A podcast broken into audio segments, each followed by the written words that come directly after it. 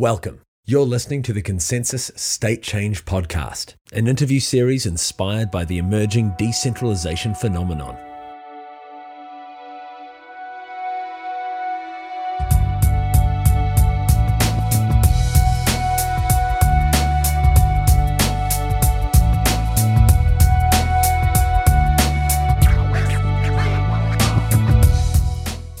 Thanks a bunch for joining me on the State Change podcast. Simon, would you uh, mind introducing yourself and explaining what you do at ConsenSys? Yeah, great. Uh, I am Simon de la Rouviere. I primarily work on two facets at ConsenSys, two products. One is tokenization in general, so I, I help build up some token standards and the tokens tokens in ConsenSys, and um, I also work on Ujo, which is a music rights management platform.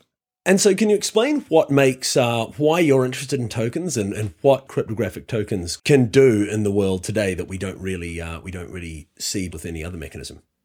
It actually it's been coming along for quite a while. Uh, one of the reasons why I initially started working on Ethereum was because uh, it made it like really easy to issue and create tokens. I mean, this was one of sort of the first examples that um, you know Ethereum when they launched, they were like, "Hey, look at this! You can also create your own currencies." So this this has been coming for a while because I like in twenty end of twenty thirteen or somewhat I I saw Dogecoin come out the our lovable Doug cryptocurrency and realized like this is this is quite an interesting experiment because you know the currency survived not on its technical merits but just based on the fact that it represents a community of people and rep- represents an ethos uh, that you know it might represent in Dogecoin's case this funny, lovable community that cares about each other. Um, so I became really interested in the idea of the possibility of creating currencies for a lot of use cases and have it represent different kinds of communities.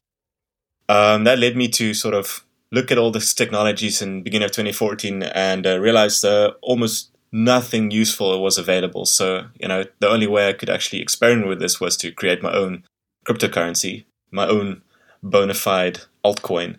But, you know, that, that was uh, probably too early an experiment and uh, it didn't quite succeed as I expected it would. But, you know, I, I could try this experiment and I, and I realized there's probably a lot of people that want to try these kind of experiments, but they don't have, you know, three to four weeks to you know learn the code base of you know Bitcoin or Litecoin to be able to fork it and create their own currency. And you know the economics of building something like that is not is not obvious because you have to compete against you know mining powers of different altcoins and so forth. So you know it's all it's it's just not easy. So I initially became interested in tokens uh, in on Ethereum because I thought this would be a good way to let people experiment with it. So what makes this different than, or like why this is useful now is that um, you we, we realize that we can create digital assets or fungible units that can be used for almost any use case um, without there being a intermediary involved or rather um, uh, an institution that governs it um, separately. It's just a bunch of smart contract code that governs how this fungible unit um, works. Um, so it means that people can easily create their own currencies and they don't have to, you know, trust the local issuer to not forge new currencies. Johnny at school can create his own Johnny bucks and play with it. And it's incredibly easy, and it's getting a lot easier now. So that's that's why I think it's uh, where I come from and where, where I think it could could make an impact. I, I, I just want to see more experimentation. I want to see people use cryptographic tokens to see what people come up with. Uh, incidentally, what was the uh, which was the altcoin that you produced? yeah, so this is quite interesting. Um, it was a, you know, I, didn't just want to create an altcoin just because and call it like something like you know, digibucks or whatever. I wanted to experiment with something else as well. And what what the hypothesis was that it should work in the same way Dogecoin works, which is the value of the currency is related to the community around it. So I decided to make a cryptocurrency called the Cypher Funks. It's a play on word on the Cypher Punks. Um, and what it was was a decentralized band. it was a decentralized band. So the idea was that people would come together. Uh, anyone could be uh, the Cypher Funks. You know, you didn't have to ask permission. you could make music under this name and people would then collaborate, remix, make new music, and then uh, hopefully would like create enough of a network effect that people would use this currency amongst art- the artists involved in this project to be able to uh, bootstrap a network effect around this decentralized band. Um, it was it was quite an interesting experiment. I mean, it's probably one of the most stressful things I've ever done. you know, I would wake up each morning just to check if the network is still alive, um, because you know this was uh, I didn't quite have the best technical chops, but I managed to be able to fork some code to be able to make it work. Uh, we had uh, at its peak, we had about more than like 16 artists collaborating when we've produced more than like 100 songs and there's still some die some diehard fans left in the community. The, the altcoin is still running, and I think last time I checked, it has a humongous market cap about of about five dollars. but uh, pe- pe- pe- people are still excited about the idea, and and that's why you know I, I got interested in tokens initially, and the idea of creating communities on blockchains because I still think the idea has merit, and probably in the next six months I'm gonna bootstrap the project again just to uh, on Ethereum and just make it a lot easier for people to to to play with this concept, um, make music together, use a local currency among themselves, and um, add add additional functionality that Ethereum makes just so easy to add. Because you know one of the things that made it difficult for me with the Cypher Funks was all my development time was spent on just maintaining the code. Uh, I couldn't spend any time on building new features for people to use. And that's where Ethereum comes in. It's just so much easier and better to add new functionality and a lot of it already exists you know we don't have to build a new decentralized exchange or whatever so it's I, i'm really curious to see it work again and just get it out there and see what happens so this ties in considerably to your involvement with ujo right yeah absolutely um, it's you know I, i'm a hobbyist musician and tying these two things together is like perfect match you know because i definitely think that what you can do is also use the rights management platform in Ujo with the token of the community to have this sort of uh, you have this col- collaborative DAO. Uh, these days, you know, back then, you know, no one called it DAOs, but now they do. But it would essentially be like an, a, a DAO of a bunch of artists that make music together. Once the music is done, you know, you can use different voting schemes for what people think is good music or whatever, you know, good samples and there and there. And then once the song is done, the the DAO would essentially own the rights to the songs. And hopefully it can then register it in Ujo and then make money for itself in that manner. Wow, so this is pretty avant garde stuff. yeah, it is. what other use cases do you see for tokens other than the uh, than the music uh, music DAO kind of idea? The beauty of the token thing is that it's it's pretty low level as it stands. So you know, f- since November, the community came together and defined this token standard, uh, which is just basically two kinds of functionalities for tokens, and the rest are optional standards. So the, the core functionality is you you should be allowed to transfer this token uh, using a simple API, and you should be able to approve someone else to transfer something on your behalf. So just those two two components could allow for quite some interesting experiments on top of that. You know, the one obvious thing that most people use it for now is in DAOs. You know, the DAO that has been recently launched that uh, you know managed to attract few few not just a few million, but you know, hundred and something million dollars. That's the the the token standard is at the core of that DAO. You know, it the the fact that that standard was defined allowed it, for example, to recently add without any permission a delegation contract. So people can easily delegate their tokens to vote on proposals with um, without and, and, the coders of these delegation contracts didn't have to ask permission. And this delegation contract work, will work now in the future for any kind of DAO that also uses the token standard. So there's a nice synergy there. Um, so you'll see things like shares. You'll I, I want to see more people just inventing currencies. You will also see tokens being used. For example, um, prediction markets, they have tokens in there as well where you buy and sell different outcomes. So that that also uses the token standard. For example, Gnosis uses it. Um, so you see tokens there. You will also see tokens in examples like energy, in energy where smart meters uh, generate kilowatt hours, and then you can sell it to uh, your neighbors, for example. You know, the, the, these are things that I think will come um, in general. More more tokens will be used for various things. What I'm curious to see is probably more experiments with economics around tokens because currently it's sort of just you know the basic idea where you issue the token and then it's there you know it's out there in the wild people transfer it and send it around whatever um, i want to see more economic experiments where people uh, codify the way the token works in new and interesting ways. So one example is let's create a token a system and it's like a random local currency. You put in this thing where there's a natural decay of value of the token so that you essentially say to people this is a, this is a local currency and uh, you have to spend it like at least once a week otherwise you lose the money you know?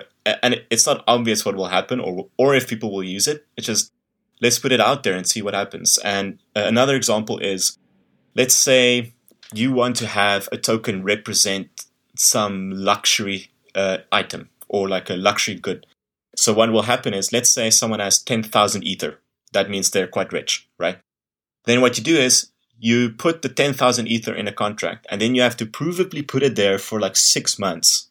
Once the six months is done, you can then mint, you know, 100 luxury tokens. So those 100 luxury tokens is then uh, essentially like a proof of work, but it's like a proof that you sacrifice something for six months, not, not using that money. But at the end of it, you get a representation of that um, value that been, that was stored essentially so those kind of things I'm I'm curious to see. I, I want to see more people experimenting with sort of new and interesting economics. Those are really interesting uh, interesting ideas. It's kind of like a uh, a kind of uh, a proof of lost optionality, I suppose. Some some people would say, "Hey, uh, you know, this it is this something valuable to have that provably logged and registered, and then it creates a new token out of that." I don't know, you know. So uh, oh, there, there, there's another th- related to that is I want to also see people uh, use BTC Relay with tokens on Ethereum. So BTC Relay, for those that don't know, allows you to verify Bitcoin transactions in Ethereum. So what I want to see, you can do it right now without any kind of trust required. Is you can provably burn a Bitcoin and then have it be created on Ethereum. You can't get that Bitcoin back into Bitcoin, but you will be able to burn, you are now able, able to burn a Bitcoin and have it then used in Ethereum. And it's kind of like a one way portal into Ethereum. And, you know, the question is, if it's a one way portal, would it, would it maintain its equivalent value? Uh, I'm not sure. You know, people might say, well, a Bitcoin is only useful if you can bring it back to Bitcoin, the ledger. Who knows? I wouldn't say that it is uh, it is only useful if you can bring it back to Bitcoin.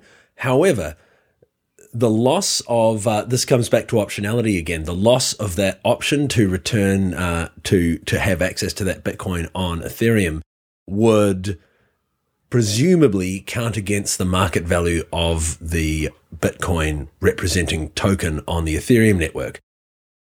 I, I think this is this is one of those big questions about the two way peg and linking chains, and, and, it's something that is it's something that's really uh, really puzzled me with with um, both with sidechains and with uh, BTC Relay itself because you cannot import the state of another chain.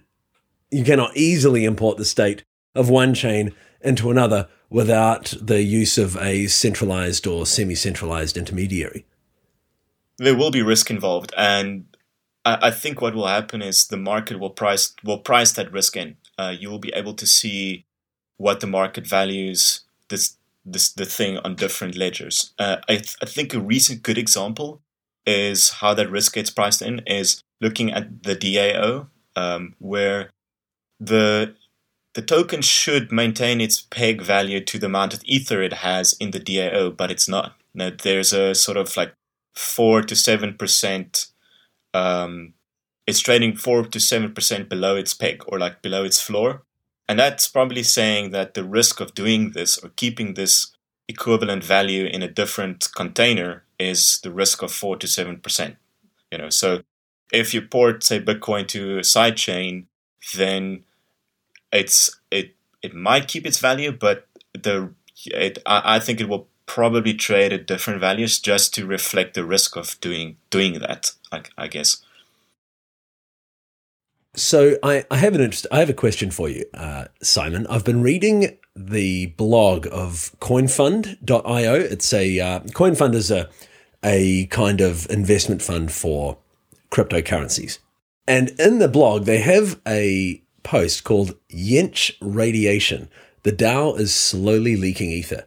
And the um, the crux of what uh, the author Jake Brukhman is uh, is talking about is that because there is this gap in the value of uh, DAO tokens and the value of Ether, there's an arbitrage opportunity for people who buy tokens, split, and then use those that Ether to buy DAO tokens again, split, and enjoy that uh, that four to four to what, what did you say it was four to eight percent?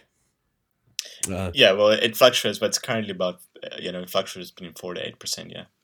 Yeah, and and and enjoy that uh, and enjoy that uh, that arbitrage opportunity. Is this you know this sounds like a like a really um, like kind of a serious issue.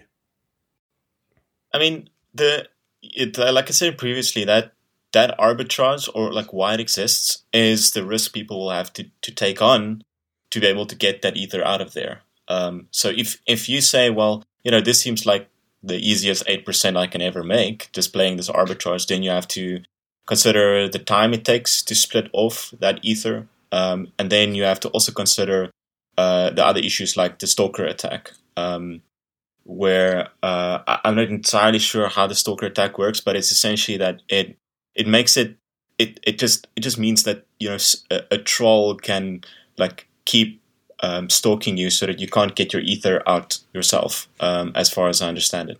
Which means that it's it's not that you will get it out, you will get it out eventually, but it might just take so long that it's pointless to do that. So, you, what that four to eight percent risk then means is like is it's the risk that you will have to take considerable amount of time to get that ether out. And so it's that uh, that time. I guess that brings us back to the uh, lost optionality. That time is is priced in as well. Exactly. Yeah. Exactly. Okay, so that's enough about the DAO because we could actually go on about the DAO forever. Uh, but um, it is so fascinating. it is incredible. It's it's absolutely amazing. Um, so what? So Simon, what uses of tokens do you see coming up that you find particularly interesting? I mean, DA, the DA is like having it form part of DAOs is is I think where we'll see most of the the uptake in the next next um, few months to a year. I think we still need to see uh, a good enough and proper decentralized exchange. You know, for now, there's um, only uh, on, on Ethereum itself. There's only the over the over the counter markets or the over the counter contracts. Um, you can go look at some of them. Uh, make Maker uses them. Where tokens will go, I mean, it's this this is something that I'm I've uh, questioning myself, and I think it it, uh, it, it will probably only happen uh, how people adopt and use tokens in the time going forward. Because one of the projects I'm working on should launch soon is the Token Factory, which is just it's a simple dApp that allows people to easily create their own tokens that conforms to these standards, and then you'll be able to just use it like a token wallet. You'll be able to send your tokens around and improve other people to use it. The question is, how much of the tokens on Ethereum will be look exactly like something like a currency, or will it actually be used um, or absorbed into a lot of the other functionality? You know, if, if the the tokens that are used, for example, in DAOs, will most likely always have additional functionality like being able to uh, vote on proposals, and that voting thing is not part of the token standard, for example. So you know either either we'll see a sort of dashboard emerge where people can just you know trade or trade and send these things around maybe in a decentralized exchange or a token wallet. But i think most of their functionality will probably be absorbed into other kinds of dapps. It will be sort of this invisible layer where uh, you can uh, you can easily measure value between the different tokens.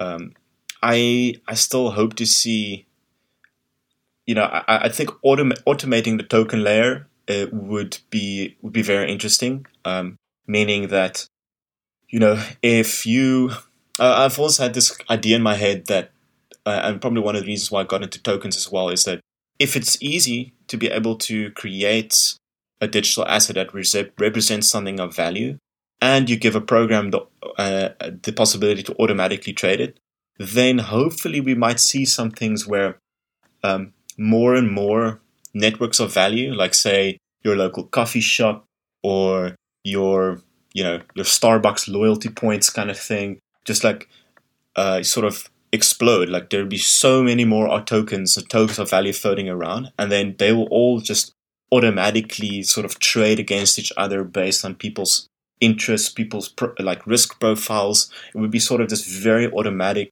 flow of value that occurs. And the reason why I think that's exciting is that if we can manage to create more wealth creation opportunities for more people, then you know hopefully it means that we create more agency through that in a world where we all know that technology will eventually sort of you know um, destroy a lot of jobs. So I, it, token automation, I think, will be a big part of that. Just just getting that stuff out there and making sure that the programs that trade on your behalf can sort of fluctuate these tokens in a lot sort of grander, bigger scale.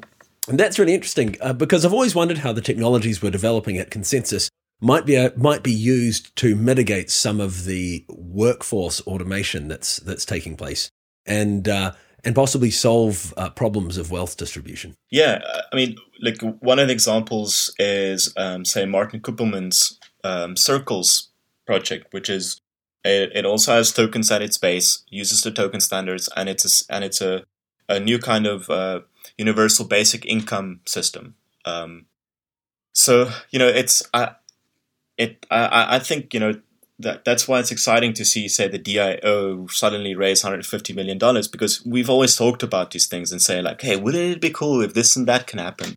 And it will only it will only be tested if we actually just get around to it. So you know, and we're sort of at that cusp and inflection point where the stuff will become easy enough and good enough that a lot of people will just start experimenting with it, and that that's going to come in the next six months. It it it might be that this kind of blockchain technology and Ethereum in general just exacerbates the current wealth divide, but I think just putting the power in people's hands to sort of create their own wealth creation opportunities, which is like DAOs and crowd sales and so forth, would hopefully mitigate this. Uh, is there? Uh, do you have any links, or, or uh, can can people follow you on Twitter or anything like that? Yeah, I'm uh, I'm pretty active on Twitter. Uh, my handle is Simon DLR, and um, I, I really enjoy Twitter. So come talk to me there. Uh, find me there. Um, give me like we could share ideas and so forth. And uh, thanks, thanks, Arthur. no worries. Thanks for listening to State Change. Check out consensysmedia.net for more.